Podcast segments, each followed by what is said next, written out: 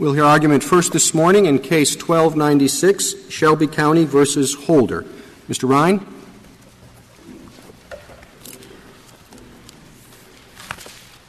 Mr. Chief Justice, and may it please the Court. Almost four years ago, eight justices of the Court agreed that the 2005 25 year extension of Voting Rights Act Section 5's pre-clearance obligation uniquely applicable to jurisdictions reached by Section 4B's antiquated coverage formula raised a serious constitutional question. Those justices recognized that the record before the Congress in 2005 made it unmistakable that the South had changed. They questioned whether current remedial needs justified the extraordinary federalism and cost burdens of preclearance. May I ask you a question? Assuming I accept your premise, and there's some question about that, that some portions of the South have changed. Your county pretty much hasn't. I mean, Well- in, in the period we're talking about, it has many more discriminating, 240 discriminatory voting laws that were blocked by Section 5 objections. There were uh, uh, numerous remedied by Section 2 litigation. Uh, you may be the wrong party bringing this. Well, I- this is an on-face challenge, and I might I say, um, Justice That's Sotomayor. disfavored. And why would we vote in favor of a county whose record is the epitome of what caused the passage of this law to start with? Well, I don't agree with your premises, but let me just say, number one, when I said the South has changed, that is the statement that is made by the eight justices in the Northwest Austin case, and I certainly will. Congress, Congress said that too. Nobody, there isn't anybody uh, in, in, on any side of this issue who doesn't admit that huge progress has been made. Congress itself said that. But in, in line with Justice Sotomayor's question, in the D.C. Um, Court of Appeals, the dissenting judge there, Judge Williams, said if this case were about three states, Mississippi, Louisiana, and Alabama, those states have the worst records, and uh, application of Section 5 to them might be okay. Justice um, Ginsburg, Judge Williams said that as he assessed various measures in the record, uh, he thought those states might be distinguished. He did not say, and he didn't reach the question whether those states should be subject to preclearance. In other words, whether on an absolute basis there was sufficient record to subject them. But, but think Was- about the state that you're representing. It's about a quarter black, but Alabama has no black statewide elected officials. If Congress were to write a formula that looked to the number of successful Section 2 suits per million residents, Alabama would be the number one state on the list. If you factor in unpublished Section 2 suits, Alabama would be the number two state on the list. If you use the number of Section 5 enforcement actions, Alabama would again be the number two state on the list. I mean, you're objecting to a formula, but under any formula that Congress could devise, it would capture Alabama. Well, if, if I might respond, because I think Justice Sotomayor had a similar question, and that is why should this be approached on face? Going back to Katzenbach and all of the cases that have addressed the Voting Rights Act preclearance and the formula, they've all been addressed to determine the validity of imposing preclearance under the circumstances then prevailing and the formula, because Shelby County is covered not by an independent determination of Congress with respect to Shelby County, but because it falls within the formula as part of the state of Alabama. So I, I don't think that there's any reluctance upon. On, But facial challenges are generally disfavored in our law. And so the question becomes why do we strike down a formula, as Justice Kagan said, which under any circumstance the record shows uh, the remedy would be congruent, proportional, rational, whatever standard of review we apply, its application to Alabama would happen? There, there are two separate questions. One is whether the formula needs to be addressed. In Northwest Austin, this court addressed the formula. And the circumstances there were uh, a very small jurisdiction, as the court said, approaching a very big question. Did the same in Rome, in City of Rome. It did the same in Katzenbach. The, so the formula itself is the reason why Shelby County encounters the burdens, and it is the reason why the court needs to address it. Interestingly enough, in Katzenbach, the court didn't do what you're asking us to do, which is to look at the record of all the other states or all of the other counties. It basically concentrated on the record of the two litigants in the case, and from that extrapol- extrapolated more broadly. I don't think that you're asking us to do something, which is to ignore your record and look at everybody else's. I don't think that's a fair reading of Katzenbach. In, in Katzenbach, what the court did was examine whether the, the formula was rational in practice and theory. And what the court said is, well, we don't have evidence on every jurisdiction that's reached by the formula, that by devising two criteria, which were predictive of where discrimination might lie, the Congress could then sweep in jurisdictions to which it had no specific findings. So we're not here to parse the jurisdictions. We're here to challenge this formula because, in and of itself, it speaks to old data. It isn't probative with respect to the kinds of discrimination that Congress was focusing on, and it is an inappropriate vehicle to uh, sort out the sovereignty of individual states. I could tell you that in Alabama, the number of legislators in the Alabama legislature are proportionate to the number of black voters. Uh, there's a very high registration and turnout of black voters in Alabama, but I don't think that that really addresses the issue of the rationality in theory and practice in the formula. If Congress wants to write another statute, another hypothetical statute, that would present a different case. But we're here facing a county, a state that are swept in by a formula that is neither rational in theory nor in practice. That's the, that's the hub. I suppose the thrust of the question so far has been if you would be covered under any formula uh, that m- most likely would be drawn, why are you injured under this one? Well, uh, we don't agree that we would be covered under any formula. That, but that's that's the hypothesis of the question. If you could be covered under most suggested formulas for this kind of statute. Why are you injured by this one? I, I think that's the thrust of the question. Well, I think that um, if, if Congress has the power to look at jurisdictions like Shelby County individually and without regard to how they stand against other uh, state, other other counties, other states. In other words, what is the discrimination here among the jurisdictions? and after thoroughly considering each and every one, comes up with a list and says, This list uh, gravely troubles us. That might present a vehicle for saying, This is a way to sort out the covered jurisdictions. I suppose rational. Congress passed a law that said everyone whose last name begins with A shall pay a special tax of $1,000 a year. And let's say that tax is challenged by somebody whose last name begins with A.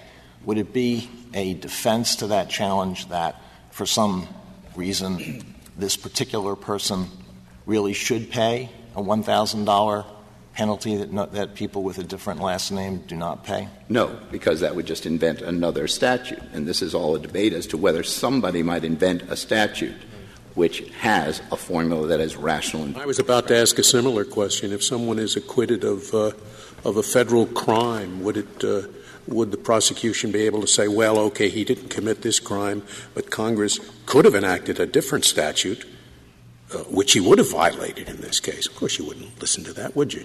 No, I agree with you. The problem with those hypotheticals is obvious that it starts from a predicate that the application has no basis in any record.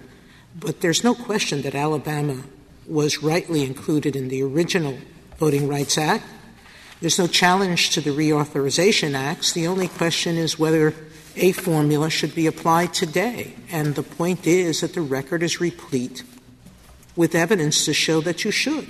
Well, I mean, uh, It's not like there's some made up reason for why the $1,000 is being applied to you or why a different crime is going to be charged against you. There's a real record as to what Alabama has done to earn its place on the list. Justice Sotomayor, with, with all respect, uh, the question whether Alabama was properly placed under the Act in 1964 was it was answered in Katzenbach because it came under a formula then deemed to be rational in theory and in practice. Uh, there's no independent determination by the Congress that Alabama singly uh, should be covered. Congress has up, you know, has readopted the formula, and it is the formula that covers Alabama, and thus Shelby. Now, the reason for the formula, uh, of course, part of the formula looks back to what happened in 1965. And it says, Are you a jurisdiction that did engage in testing and had low turnout or, or uh, low registration? Now, that isn't true of Alabama today. That's correct. So when. Congress, in fact, uh, reenacted this in 2005, it knew what it was doing was picking out Alabama. It understood it was picking out Alabama, even though the indicia are not, I mean, the, even though they're not engaging in that particular thing, but the underlying evil is the discrimination. So the closest analogy I could think of is imagine a state has a plant disease. And in 1965, you can recognize the presence of that disease, which is hard to find, by a certain kind of surface movement or plant growing up. Now, it's evolved, so by now, when we use that same formula, all we're doing is picking out that state. But we know one thing the disease is still there in the state. Well, Because this is a question of renewing a statute that, in fact, has worked. And so the question, I guess, is is it rational to pick out at least some of those states? And to go back to Justice Sotomayor's question, as long as it's rational in at least some instances, directly to pick out those states, at least one or two of them, then doesn't the statute survive a facial challenge? That's the question. Thank you. Um, Justice Breyer, couple of things are important. The court said in Northwest Austin, an opinion you joined, current needs have to generate current burden. So what happened in 1965 in Alabama that Alabama itself has said was a disgrace doesn't justify a current burden. But this is then the question does it justify? I mean, this isn't a question of rewriting the statute. This is a question of renewing a statute that by and large has worked. And if you have a statute that sunsets, you might say, I don't want it to sunset if it's worked, as long as the problem is still there to some degree. That's the question of rationality. I- Isn't that what happened? If you base it on the findings of 1965, I could take the decision in the city of Rome, uh, which follows along that line. We had a huge problem at the first passage of the Voting Rights Act, and the court was tolerant of Congress's decision that it had not yet been cured. There were vestiges of discrimination. So when I look at those statistics today and look at what Alabama has in terms of black registration and turnout, there's no resemblance. We're dealing with a completely You- you changed keep- situation keep- to keep- which, if you apply those uh, Mr. metrics, Ryan, you excuse keep me. emphasizing over and over again in your brief registration, and you said it a couple of times this morning. Congress was well aware that registration was no longer the problem. This legislative record is replete with what they call second generation devices. Congress said up front, we know that the registration is fine. That is no longer the problem. But the discrimination continues in other forms. Let, let me speak to that because I think that that highlights one of the weaknesses here.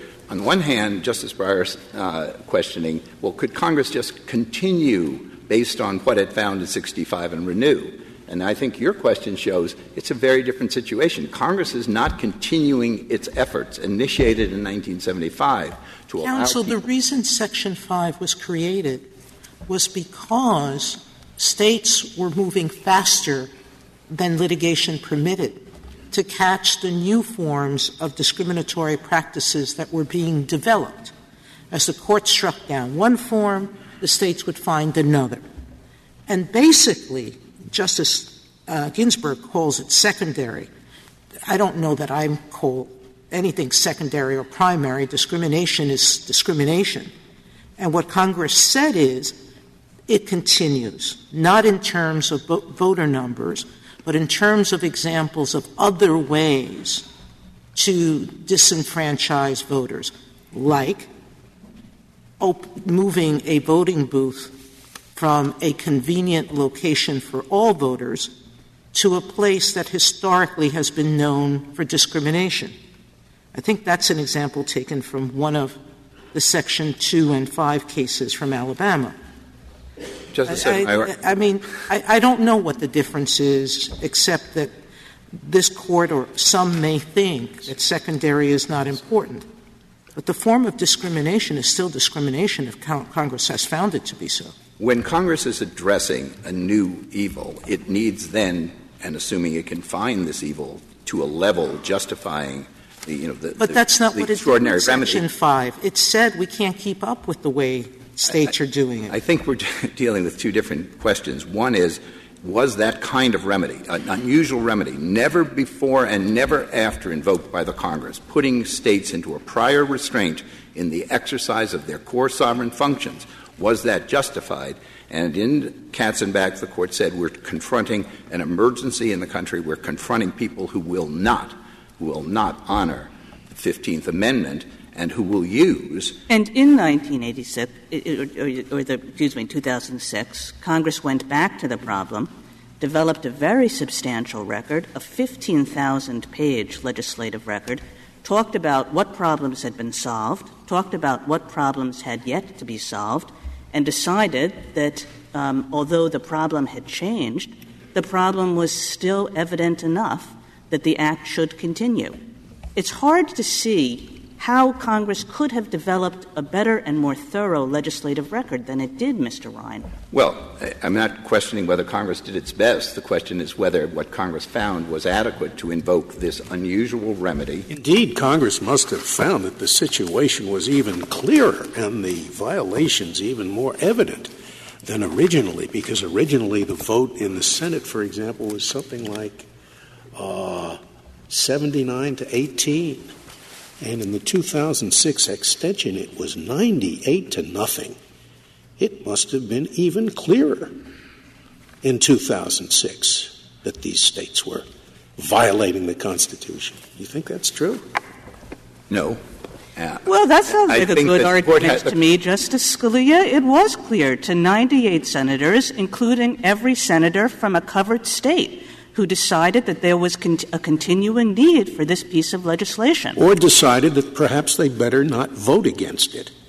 That there's nothing, that there's no, none of their interests in voting against it. I, I don't know what they're thinking exactly, but it seems to me one might reasonably think this. It's an old disease. It's gotten a lot better, a lot better, but it's still there. So if you had a remedy that really helped it work, but it wasn't totally over, wouldn't you keep that remedy? Well, or would you not at least say that a person who wants to keep that remedy which has worked for that old disease which is not yet dead, let's keep it going? Is that an irrational decision? That is a hypothetical that doesn't address what happened, because what happened is that the old disease limiting people's right to register and vote to have. No, I'm sorry. The old disease is discrimination under the 15th Amendment, which is abridging a person's right to vote because of color or race. But the focus of the Congress in 1965 uh, and in Katzenbach in 1964 and in Katzenbach was on registration and voting preclusion. It's on voter dilution and, as and, well. I and, it, it, had already evolved away from that or started to. I beg your pardon, but I think, Justice Sotomayor, that this Court has never decided that the 15th Amendment governs vote dilution. It has said the 14th Amendment does, but the original enactment was under the 15th Amendment. Well, the 15th Amendment says denial or abridgment. What would abridgment mean except for dilution? Well, abridgment might mean, for example, I let you vote in one election but not another. You know, for example, separate primary rules from uh, uh, election rules. Abridgment can be done in many ways. I think dilution is a different concept. We're not saying that dilution isn't covered by the 14th Amendment, but I was responding to Justice Breyer and saying there is an old disease, and that disease is cured. Uh, if you want to label disease and generalize it, you can say, well, the new disease is still a disease. Well, well some, I some think of, that's not what happened. Some, some of the questions asked to this point, uh, I think, mirror what the government says toward the end of its brief, page 48 and page 49. It's rather proud of this reverse engineering. We really knew it was some specific states we were interested in, and so we used these old categories to cover that state.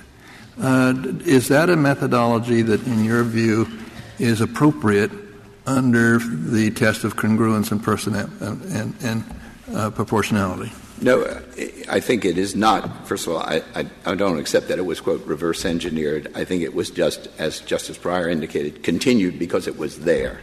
Um, if you look at what was done and was approved in 1964, what Congress said, well, here are the, here are the problem areas that we detect. We've examined them in detail. We've identified the characteristics that would let somebody say, yes, that's where the discrimination is rife. They're using a tester device. The turnout is below the national average by a substantial margin.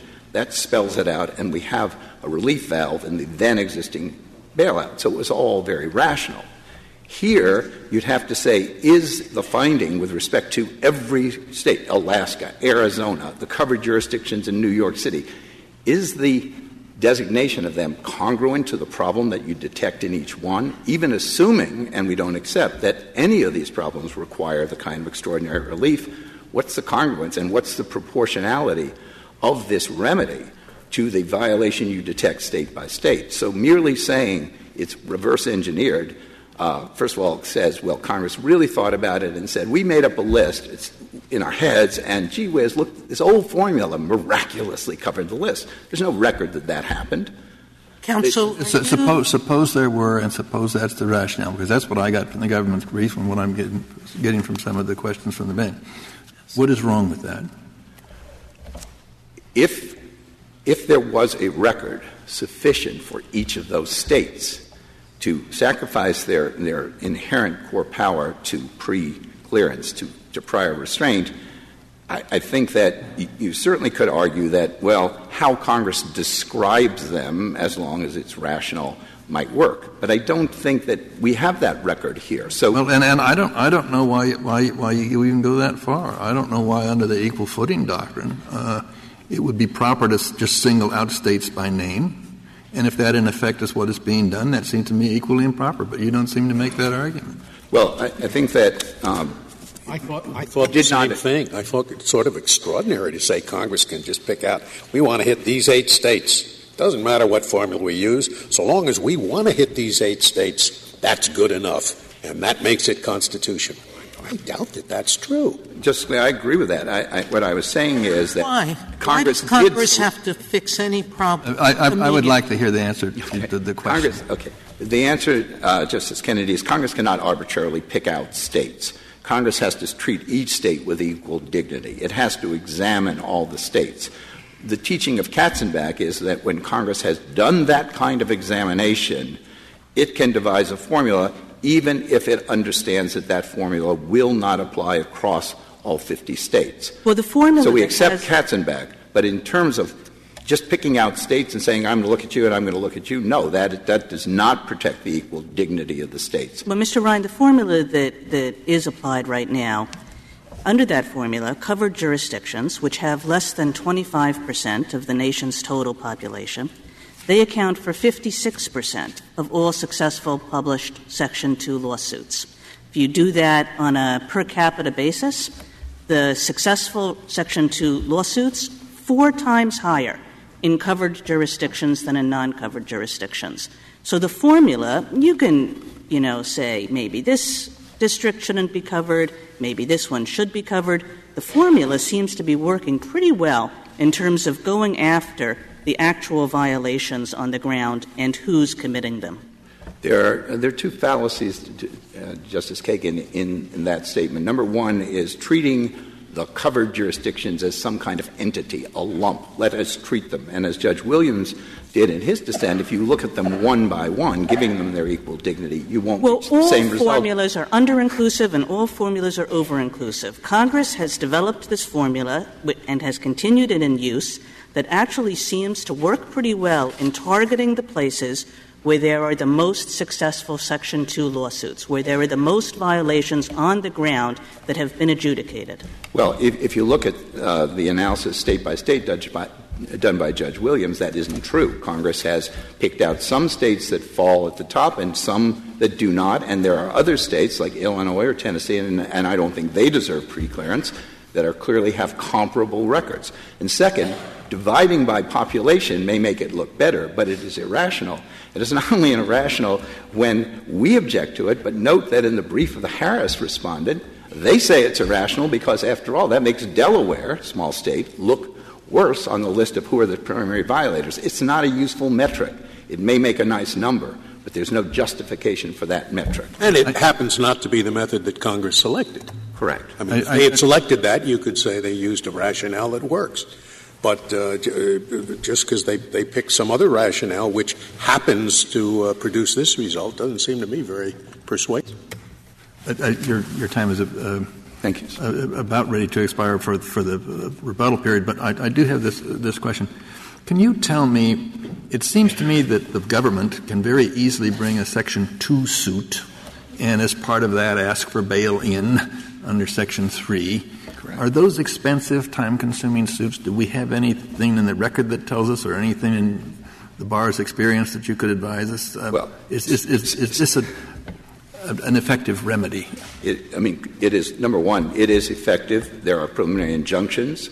Uh, it depends on the kind of dispute you have. Some of them are very complex, and it would be complex if somebody brought a, a state brought a Section 5 challenge in a three judge court saying the Attorney General's denied me preclearance.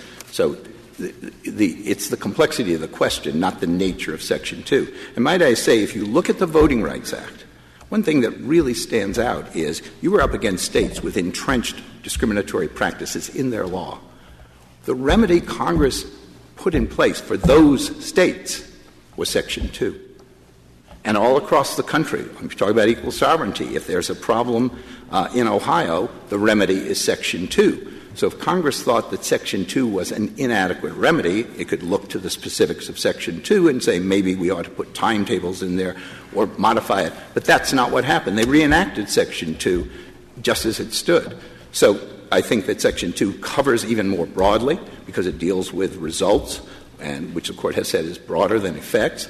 It's an effective remedy, and I think at this point, given the record, given the history, the right thing to do is go forward under Section 2 and remove the stigma of prior restraint and preclearance from the states and the unequal application based on data that has no better history than 1972. Mr. Ryan, may I just um, remind um, because something was said about equal footing.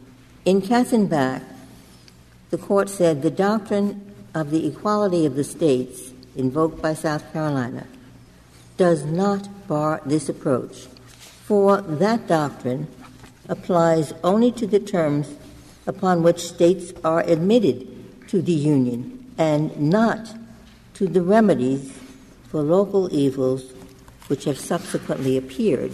That's what and has the court changed that interpretation? I think that it, that referred in Katzenbach, I'm familiar with that statement, it referred to the fact that once you use a formula, you're not you're selecting out. The court felt the formula was rational in theory and practice, and therefore it didn't, on its face, remove the equality of the states. They were all assessed under the same two criteria. Some passed, some did not. Uh, but I think that that really doesn't mask the need for equal treatment of the sovereign states. I'm going to have a hard time with that because you can't be suggesting that the government sees a problem in one or more states and decides it's going to do something for them and not for others, like emergency relief, um, and that that somehow violates the equal footing doctrine. I think can't treat states the same because their problems are different, their populations are different, their needs are different, everything's different about the states. Well, I, I, think when Congress uses the powers delegated under Article 1, Section 8, it has a substantial latitude in how it exercises the power. We're talking about remedial power here. We're talking about overriding uh, powers that are reserved to the states to correct abuse. When Congress does that, it has to treat them equally. It can't. Could you tell me what you think is left of the rational means test in Katzenbach and City of Rome?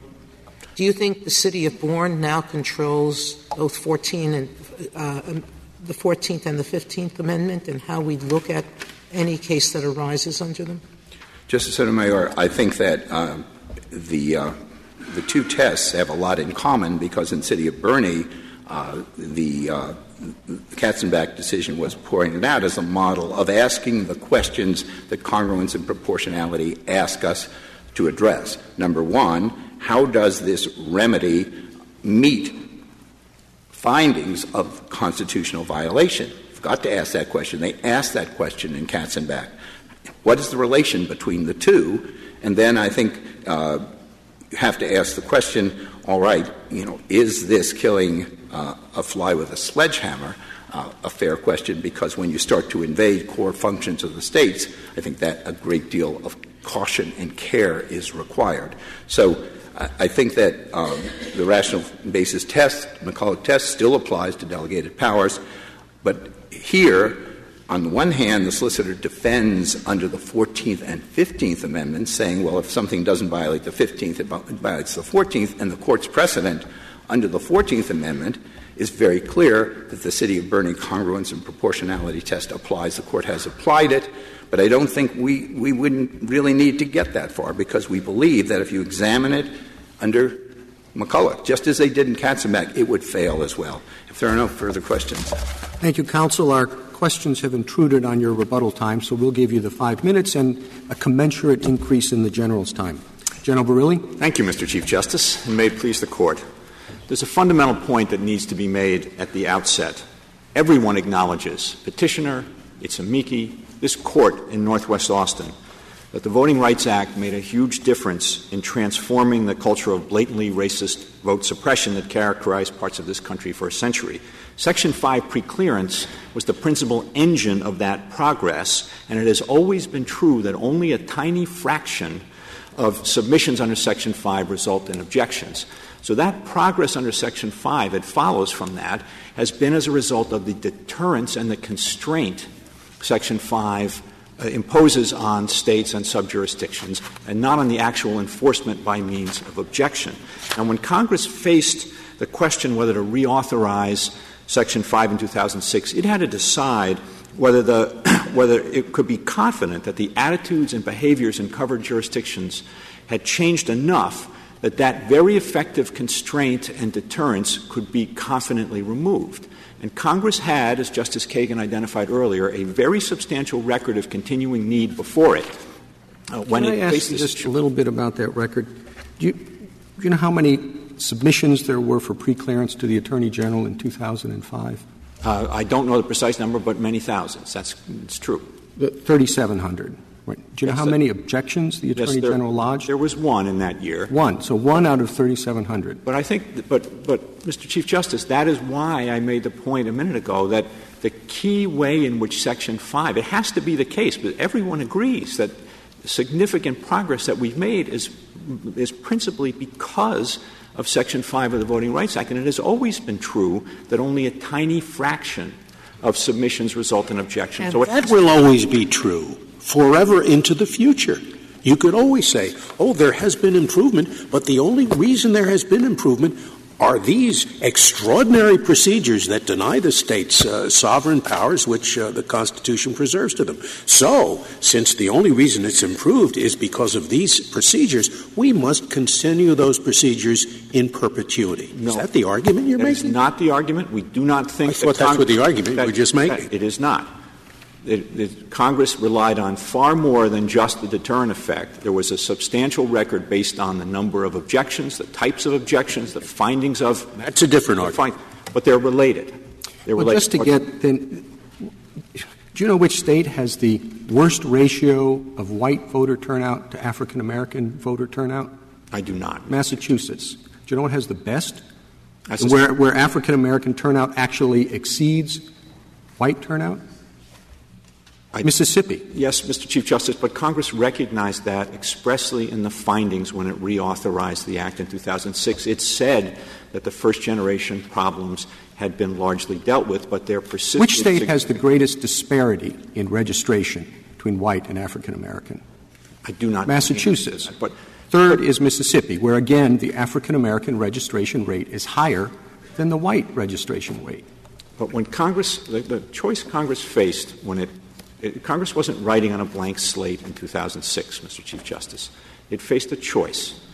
And the choice was whether the conditions were such that it could confidently conclude that this deterrence and this constraint was no longer needed. And in view of the record of continuing need, and in view of that history, which we acknowledge is not sufficient on its own to justify reenactment, but it's certainly relevant to the judgment Congress made because it justifies Congress having made a cautious choice in 2006 to keep the constraint and to keep the deterrence in place. Well, there's no Counsel, question in that, the there's no question, Justice Alito. There's no question that the Voting Rights Act has done enormous good. It's one of the most successful statutes that Congress passed during the 20th century, and one could probably go farther than that. But when Congress decided to reauthorize it in 2006, why wasn't it incumbent on Congress under the congruence and proportionality standard to make a new determination of coverage? Maybe the whole country should be covered, or maybe uh, certain parts of the country should be covered based on a formula that is grounded in up to date statistics. But why, why wasn't that required by the congruence and proportionality uh, standards. Suppose that Congress in 1965 had based the coverage formula on voting statistics from 1919, 46 years earlier. Do you think Katzenbach would have come out the same way? No, but what Congress did in 2006 was different than what Congress did in 1965. What Congress did, Congress in 2006 was not writing on a clean slate. The judgment had been made of what the coverage formula ought to be in, in, 19, in 1965. This court upheld it four separate times over the years. And it seems to me the question before Congress under congruence and proportionality or the reasonably adapted uh, test of McCulloch, whatever the test is, and under the formula in Northwest Austin, is whether the judgment to retain that geographic coverage bore a sufficient relation to the problem Congress was trying to target. And Congress did have before it very significant evidence about disproportionate results in Section 2 litigation in covered jurisdictions, and that we submit is a substantial basis for Congress to have made the judgment that the coverage formula should be kept in place, particularly given that it does have a bail-in mechanism and it does have a bailout mechanism which allows for tailoring over that time. This reverse engineering that you seem so proud of, it, it seems to me uh, that that obscures um, the, the, the the, the, the, real purpose of, of, of, the statute. And if, if Congress is going to single out separate states by name, it should do it by name. If not, it should use criteria that are relevant to the existing. And Congress just didn't have the time or the energy to do this, it just reenacted it. I, I think the, the formula was, was rational and effective in 1965. The court upheld it then. It upheld it three more times after that. Well, the Marshall Plan was very good too, the Morrill Act, the Northwest Ordinance, but times changed. And but the question is whether times had changed enough and whether the differential between the covered jurisdictions and the rest of the country had changed enough that Congress could confidently make the judgment that this was no longer needed. Well, that isn't the only question. General Verrilli, could you uh, respond to the question that Justice Kennedy asked earlier? Which was, well, why isn't Section 2 enough now? The government could bring Section 2 claims, it could assist private litigants who do. Why isn't, he asked if it was expensive. You heard the question, so. Yes. With respect to, uh, the, the, start with Katzenbach. Katzenbach made the point that Section 2 litigation wasn't an effective substitute for Section 5 because the, what Section 5 does is shift the burden of inertia. And there's a, I think it is self evident that Section 2 cannot do the work of Section 5.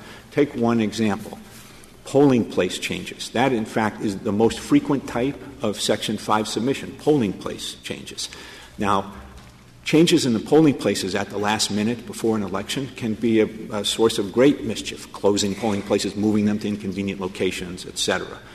What Section 5 does is require those kinds of changes to be pre cleared and on a 60 day calendar, which effectively prevents that kind of mischief. And there's no way in the world you could use Section 2 to effectively police. Well, I'm, I'm, I'm interested. I, I, I, I, do think the evidence is very clear that section that uh, individual suits under a Section 2 type litigation were just insufficient, and that Section 5 was utterly necessary in 1965. No doubt about that. And I think it remains. But with uh, with a, a, modern understanding of, of, of, the dangers of polling place. Uh, uh, changes uh, with prospective injunctions, with the preliminary injunctions. I, it, it's not but, clear, and, and and with the fact that the government itself can uh, commence these suits, it's not clear to me that uh, there's that much difference in a Section Two suit now and pre-clearance. I may be wrong about that. I don't have statistics for us. That's why we're at. I, I don't. I, I, don't really think that that conclusion follows. I think these under the there are thousands and thousands of these under the radar screen changes to polling places and uh, registration techniques, et cetera. And in most of those, I submit, Your Honor, the, the cost benefit ratio is going to be given the cost of this litigation, which one of the one of the reasons Katzenbach said Section Five was necessary, is going to tilt strongly against bringing these suits even with respect to the big ticket items, the big redistrictings, I think the logic of Katzenbach holds uh, in that th- those suits are extremely expensive and they typically result in after the fact litigation. Now, it is true, and the petitioner has raised the notion that there could be a preliminary injunction, but I really think the petitioner's argument that Section 2 is a satisfactory and complete substitute for Section 5 rests entirely on their ability to demonstrate that preliminary injunctions can do comparable work to what Section 5 does. They haven't made any effort to do that. And while I don't have statistics for you, I can tell you that the Civil Rights Division tells me that it's their understanding that in fewer than one quarter of ultimately successful Section 2 suits was there a preliminary injunction issued. So I don't think that there's a basis, certainly given the weighty question before this court of the constitutionality of this law, to the extent the argument is that Section 2 is a valid substitute for Section 5, I just don't think that the, that the petitioners have given the court anything that allows the court to reach that conclusion. And of course, can you tell us how, how many uh, attorneys and how many staff in the Justice Department are involved in the pre-clearance process? Is it's, it's a, five or fifteen? It's a very substantial number, and uh, well, what does that mean? I, I, it means I don't know the exact number, Justice Kennedy. so, hundreds, hundreds, dozens. What? I think it's dozens, and so the and so it is. So it's a substantial number. It is true, in theory, that those people could be used to uh, bring Section Two litigation, right. but that doesn't answer the mail I submit because it's still you're never going to get at all of these thousands of under the radar changes, and you're still going to be in the position where the question will be whether preliminary injunctions are available to do the job. There's no evidence that that's true. And I'll point out this, there's a certain irony in the argument that what, the, that what petitioner wants is to substitute Section 2 litigation of that kind for the Section 5 process, which is much more efficient and much more and, and, and much speedier, much more efficient, much more cost effective. And why shouldn't so, it apply everywhere in the country? Well, because I think Congress made a reasonable judgment that the problem that, that in 2006 that its prior judgments that there, that there was more of a risk in the covered jurisdictions continued to be validated by the well, section. Do you really think there was the, that the record in 2006 supports the proposition that let's just let's take the question of changing the location of polling places. That's a bigger problem in Virginia than in Tennessee, or it's a bigger problem in Arizona than Nevada, or in the Bronx as opposed to Brooklyn.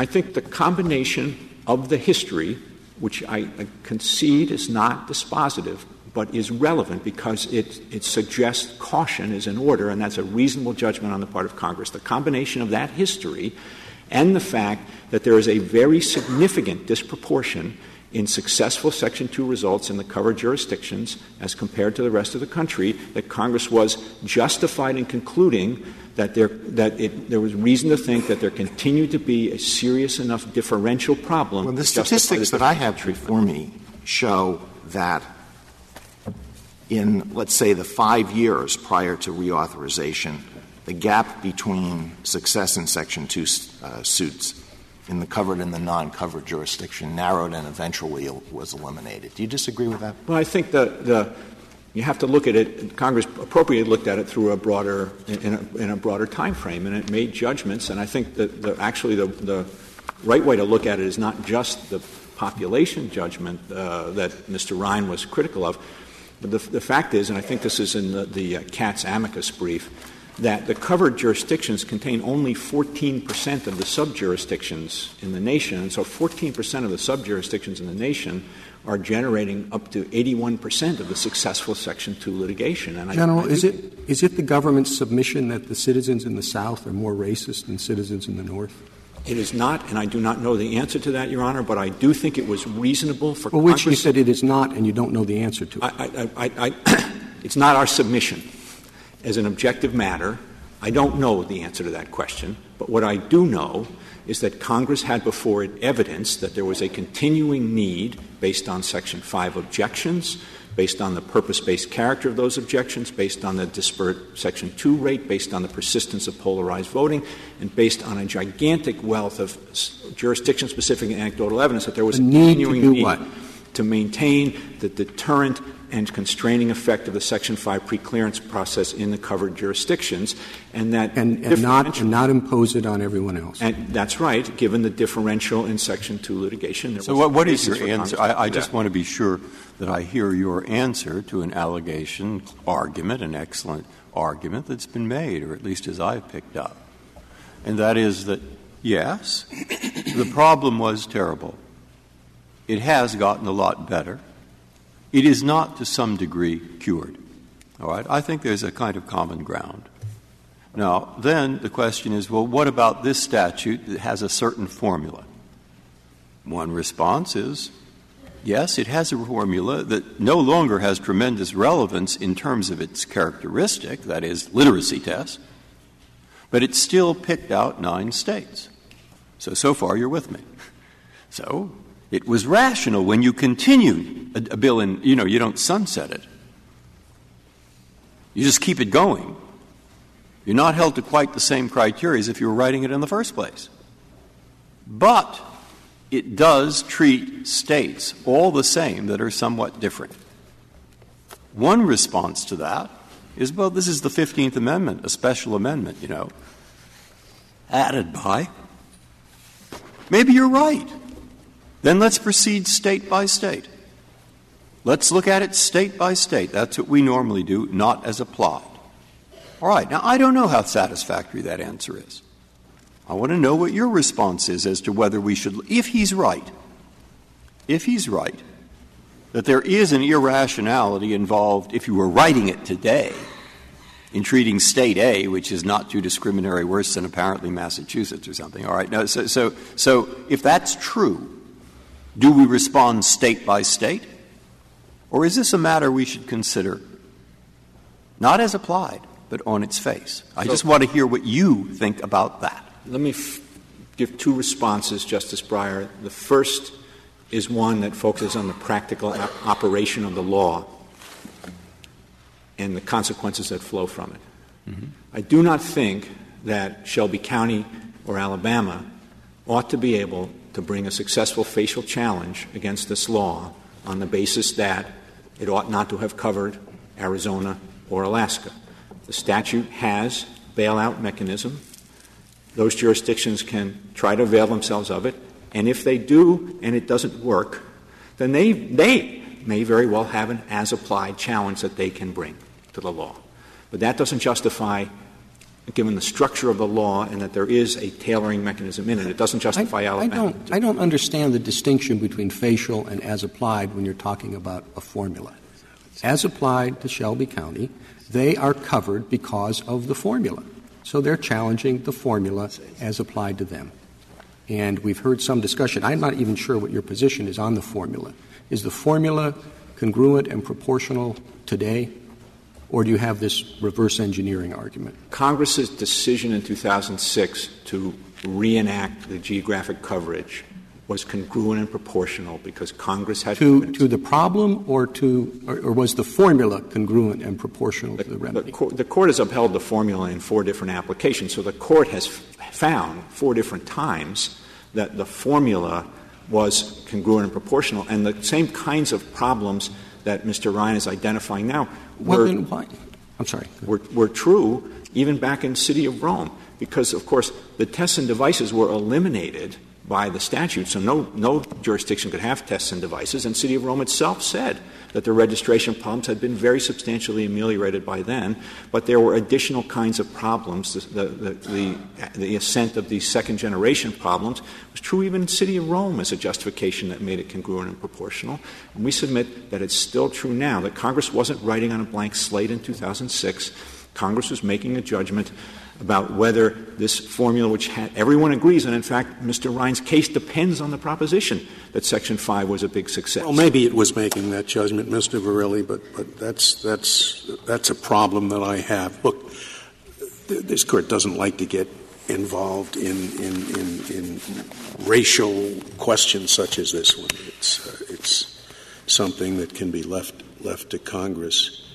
The problem here, however, is suggested by the comment I made earlier that the initial enactment of this legislation in a, in a time when the need for it was so much more abundantly clear was uh, in the Senate. There, there, it was double digits against it.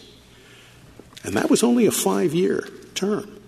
Then it was reenacted five years later, again for a five year term, double digits against it in the Senate.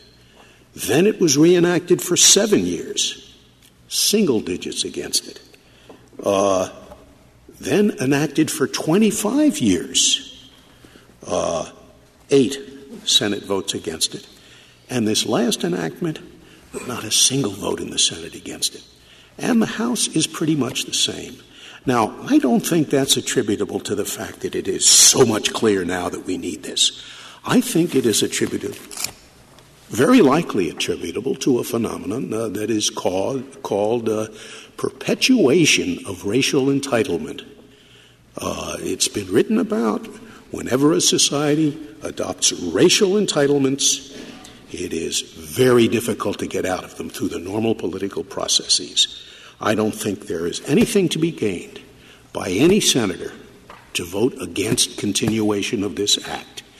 And I am fairly confident it will be reenacted in perpetuity unless, unless a court can say it does not comport with the Constitution. You have to show, when you're treating different states differently, that there's a good reason for it.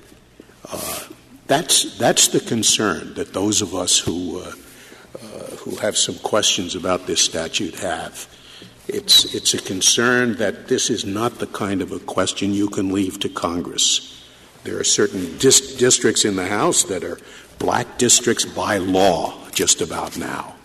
And even the Virginia senators, they have no interest in voting against this. The state government is not their government. And they're going to lose, they're going to lose votes if they do not reenact the Voting Rights Act. Even the name of it is wonderful, the Voting Rights Act. Who is going to vote against that in the future? You, you have an extra five minutes. Thank you. I may need it for that question. Justice Scalia, there are a number of things to say.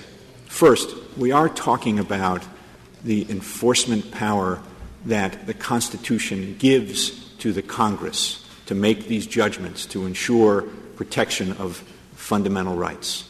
So this is, this is a situation in which Congress is given a power which is expressly given to it to act upon the states in their sovereign capacity.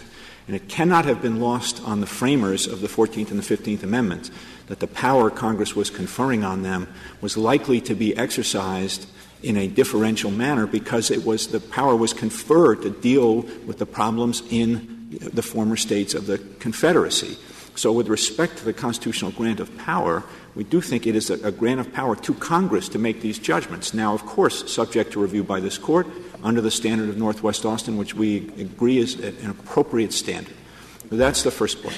The second point, is I do, I do say with all due respect, I think it would be extraordinary to, to look behind the judgment of Congress as expressed in the statutory findings and, and evaluate the judgment of Congress on the basis of that sort of motive analysis as opposed to look look behind it in Boerne. I'm not talking about dismissing it. I'm, I'm talking about looking at it to see whether it makes any sense. And but but I do think that the deference that Congress is owed, as City of Boerne said, much deference. Katzenbach said much deference. That deference is appropriate because of the nature of the power that's been conferred here and because, frankly, of the superior institutional competence of Congress to make these kinds of judgments. These are judgments that assess social conditions. These are predictive judgments about human behavior. And they're predictive judgments about social conditions and human behavior about something that the people in Congress know the most about, which is voting and the, and the political process. And I would also say, I understand your point about entrenchment, Justice Scalia, but certainly with respect to the Senate, you just can't say that it's in everybody's interest. That, that the, the, the enforcement of Section 5 is going to make it easier for some of those senators to win, and is going to make it harder for some of those senators to win. Do you Yet think, they voted unanimously in favor of the Do you think a pre, the pre-clearance uh, device could be enacted for the entire United States? I don't think there is a record that would substantiate that. But I do think Congress was. And, and so that is because that there is a federalism interest in each state being responsible uh, to ensure that it has a political system that acts in a democratic and a civil and a decent and a proper and a constitutional way. and we agree with that. We respect that. We acknowledge that, that Northwest Austin requires But an if, if, Ala- if Alabama wants to have monuments uh, to the heroes of the civil rights movement, if it wants to acknowledge uh, the wrongs of its past, is it better off doing that if it's an owned independent sovereign or if it's under the trusteeship of the United States government? Of course, it would be better in the former situation. But with all due respect, Your Honor, everyone agrees that it was appropriate for, for Congress to have exercised this express constitutional authority when it did in 1965, and everybody agrees that it was the, ex- was the exercise of that authority that brought about a situation where we can now argue about whether it's still necessary. And, and the point I think is of fundamental importance here is that that history remains relevant. What Congress did was make a cautious choice in 2006 that given the record before it and given the history, the more prudent course was to maintain the deterrent and constraining effect of Section 5, even given the federalism costs, because after all, what it protects is a right of fundamental importance that the Constitution gives Congress the express authority to protect through appropriate legislation. Before your time expires, I, I, I would like to make sure I understand your position on this as applied uh, versus facial issue. Is it your position that this would be a different case if it were brought by, let's say, um, a county in Alaska as opposed to Shelby County, Alabama? The, uh, not, no, no. Here, let me just try to articulate clearly what our, what our position is. They've brought a facial challenge.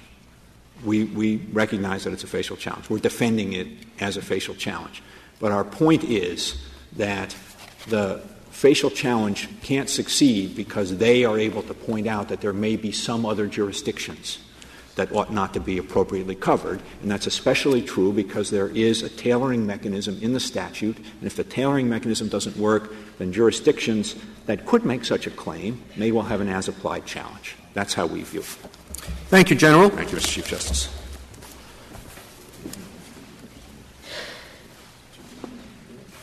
Mr. Adegbile?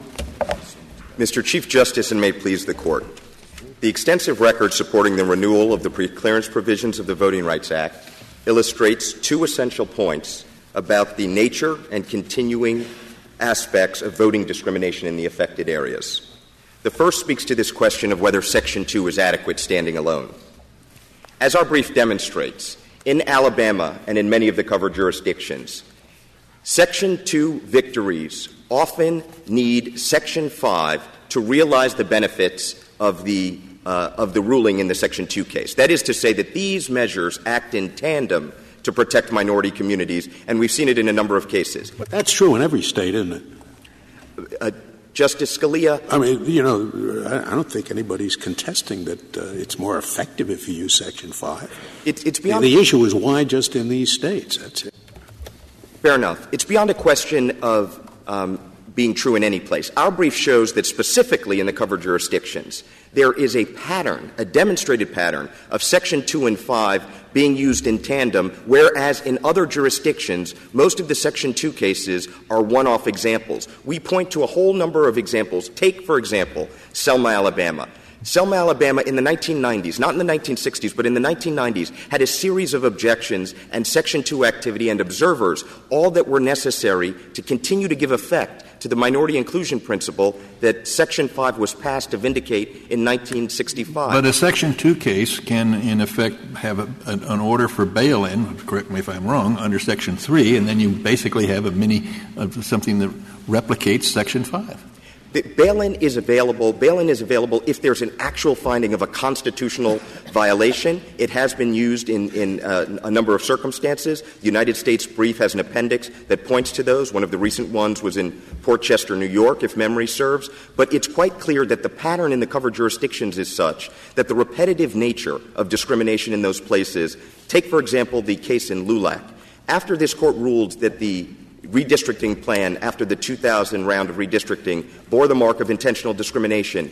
In the remedial election, the state of Texas tried to shorten and constrain the early voting period for purposes of denying the Latino community of the opportunity to have the benefits of the ruling. What we've seen in Section 2 cases is that the benefits of discrimination vest in incumbents who would not be there but for the discriminatory plan. And Congress, and specifically in the House report, I believe it's page 57, found that Section 2 continues to be an inadequate remedy to address the problem of these successive violations. Another example that makes this point very clearly is in the 1990s in Mississippi. There was an important Section 2 case brought finally after 100 years to break down the dual registration system that had discri- a discriminatory purpose. When Mississippi went to implement the National Voter Registration Act, it tried to bring back dual registration, and it was Section 5, uh, Section 5 enforcement action that was able to knock it down. Do you agree with the reverse engineering argument that the United States has made today? I would frame it slightly differently, Chief Justice Roberts. My understanding is that the history bears uh, some importance in the context of the reauthorizations, but that Congress, in, in none, none of the reauthorizations, stopped with the historical backward look. It takes cognizance of the experience, but it also looks to see what the experience has been on the ground. And what Congress saw in 2006 is that there was a surprisingly high number of continuing objections after the 1982 reauthorization period. And, I, guess and the, I guess the question is whether or not, though that disparity is sufficient to justify the differential treatment under Section 5. Once you take away the formula, if you think it has to be reverse engineered and, and not simply justified on its own, um, then it seems to me you have a much harder test uh, to justify the differential treatment under Section 5. This court in Northwest Austin said that it needs to be sufficiently related. And I think there are two principal sources of evidence. Well, we also said congruent and proportional. Indeed, indeed. I, I, don't understand those things to be uh, unrelated. I think that they're part of the same, same test, same evaluative mechanism. The idea is, is Congress, the first question is, is Congress remedying something or is it creating a new right? That's essentially what Boerne is, is getting to. Is Congress trying to go do an end around, a backdoor way to expand the Constitution? We know in this area Congress is trying to implement the 15th Amendment, and the history tells us something about that. But specifically to the question. Well, the 15th Amendment is limited to intentional uh, discrimination. And, of course, the preclearance requirement is not so limited, right? That's correct. But this Court's cases have, have held that Congress, in proper exercise of its remedial powers, can reach beyond the, the core of the intentional discrimination with prophylactic effect when they have demonstrated that a, a substantial problem exists. The, the, the two things that speak to this issue about the disparity in, in coverage and continuing to cover these jurisdictions, there are two major inputs. The first is the Section 5 activity. The Section 5 activity shows that the problem persists. It's a range of different obstacles, and Section 5 was passed to reach the next discriminatory thing. The case Section 5, the Section 5 activity may show that there's a problem in the jurisdictions covered by Section 5, but it says nothing about the presence or absence of similar problems in non covered jurisdictions. Isn't that right? Absolutely, Justice Alito. And so I come to my second category. The second category, of course, is the piece of the Voting Rights Act that has national application, Section 2. And what the evidence in this case shows and it was before Congress, is that the concentration of Section 2 successes in the covered jurisdictions is substantially more. Justice Kagan said that it was four times more, adjusting for population data. The fact of the matter is that there is another piece of evidence in the record in this case where Peyton McCrary looks at all of the Section 2 cases, and what he shows is that the directional sense that the Ellen Katz study pointed to dramatically understates the disparity under Section 2.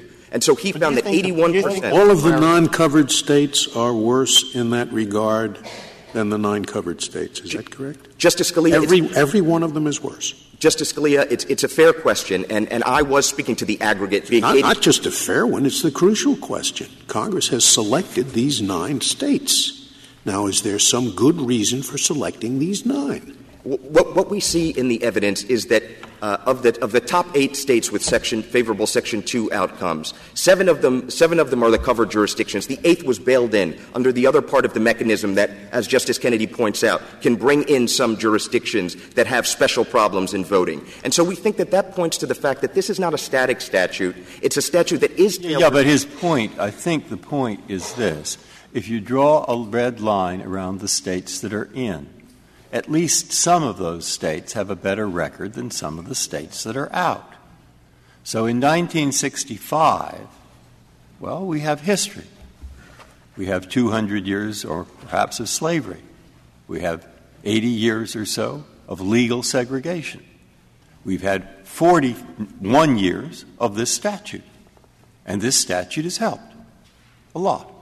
So therefore, Congress in 2005 looks back and says, don't change horses in the middle of the stream because we still have a ways to go. Now, the question is is it rational to do that? And people could differ on that. And uh, one thing to say is, of course, this is aimed at states. What do you think the Civil War was about? Of course, it was aimed at treating some states differently than others. And at some point, that historical and practical sunset, no sunset, renew what worked type justification runs out. And the question, I think, is has it run out now? We think. And now, now you tell me, when does it run out? What is the standard for when it runs out? Never? That's something you've heard people worried about. Does it never run out? Or does it run out but not yet?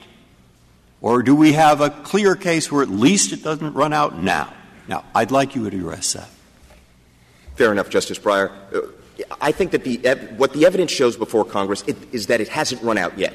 The whole purpose of this act is that we make progress, and Congress recognized the progress that we made. And for example, they took away the examiner provision, which was d- designed to address the registration problem. In terms of when we're there, I, it, I think it'll be some point in the future. Our great hope is that by the end of this next reauthorization, we won't be there. Indeed, there's an overlook provision that says in 15 years, which is now nine years from where, where I stand here today before you, Congress should go back and look and see is it still necessary. So we don't think that this needs to be there in perpetuity. But based on the record and a 2011 case in which a federal judge in Alabama cited this court's opinion in Northwest Austin, there were legislators that sit today that were caught on tape referring to African American voters as illiterates. Their peers were referring to them as aborigines. And the judge citing the Northwest Austin case, it's the McGregor case cited in our brief, said that yes, the South has changed and made progress, but some things remain stubbornly the same, and the trained effort to deny African American voters the franchise is part of Alabama's history to this very day. Have there been episodes, egregious episodes of the kind you're talking about in states that are not covered? Absolutely, Chief Justice Roberts. Well, then it doesn't seem to help you make the point that the differential treatment between covered and non covered continues to be justified. But, but the great weight of evidence, I think that it's fair to look at, on some level, you have to look piece by piece, state by state. But you also have to step back and look at the great mosaic. This statute is in part about our march through history to keep promises that our Constitution says for too long were unmet. And this Court and Congress have both taken these promises seriously.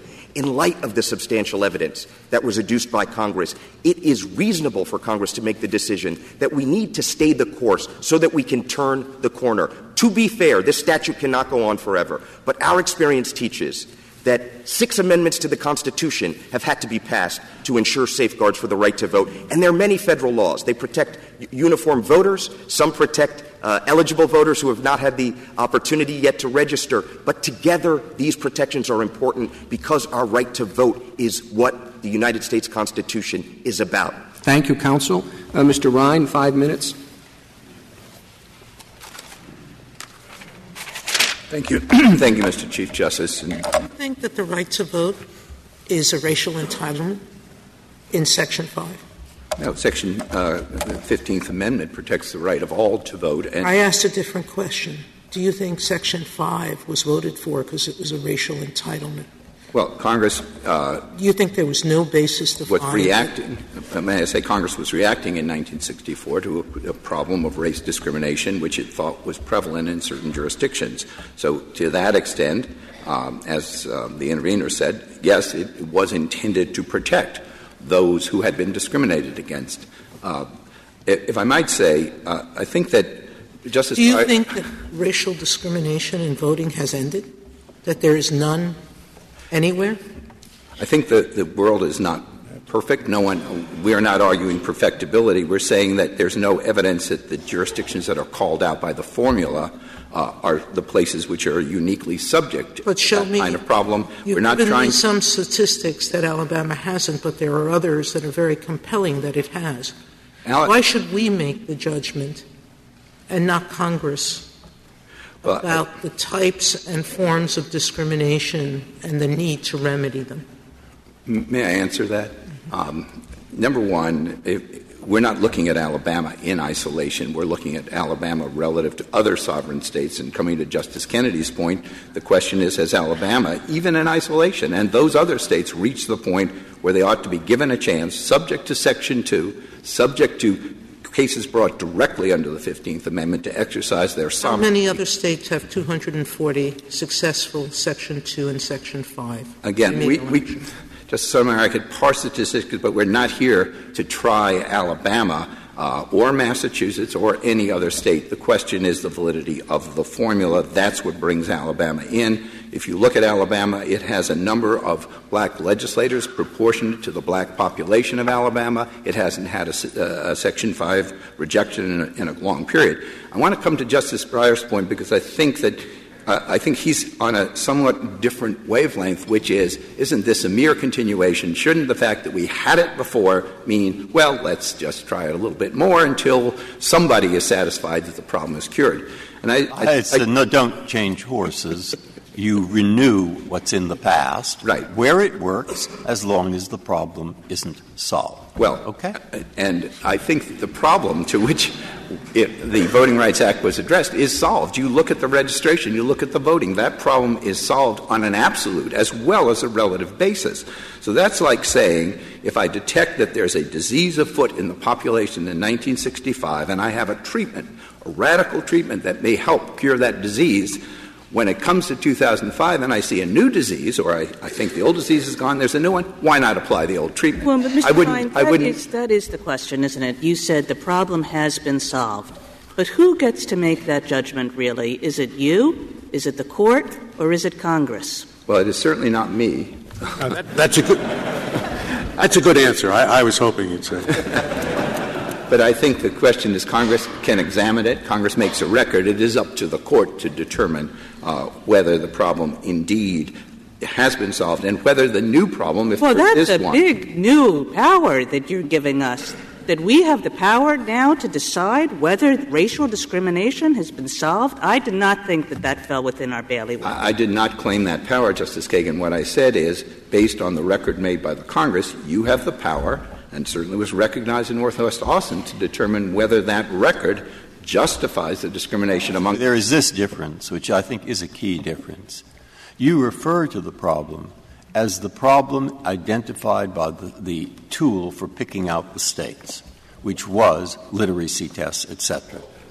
But I suspect the problem was the denial or abridgment by a state of the right to vote on the basis of race and color. And that test was a way of picking out places where that problem existed. Now, if my version of the problem is the problem, it certainly is not solved. Well, I, If your version of the problem, literacy tests, is the problem, well, you have a much stronger case. So, how, in your opinion, do we decide what was the problem that Congress was addressing in the Voting Rights Act? I think you look at, the, at Katzenbach and you look at the evidence within the four corners of the Voting Rights Act. It responds to limited registration and voting as measured and the use of devices. The devices are gone. That problem has been resolved by the Congress definitively, so it can't be the basis of further, litiga- uh, further legislation. I think what we're talking about here is that Congress looks and says, well, we did solve that problem, as everyone agrees. It's been very effective. Section 5 has, has done its work. Uh, people are registering voting, and coming to Justice Scalia's point, senators who see that a very large group in the population has politically uh, wedded themselves to Section 5 are not going to vote against it. It will do them no good. And so I think, Justice Scalia, that evidence that everybody votes for it would suggest some of the efficacy of Section 5. You have a different constituency from the constituency you had in 1964. But coming to the point, then if you think there is discrimination, you have to examine that nationwide. They didn't look at some of the problems of dilution and the like because they would have found them all over the place in 1965, but they weren't responding to that. They were responding to an acute situation where people could not register and vote. There was intentional denial of the rights under the 15th Amendment. Thank you, counsel. Thank you. Counsel, the case is submitted.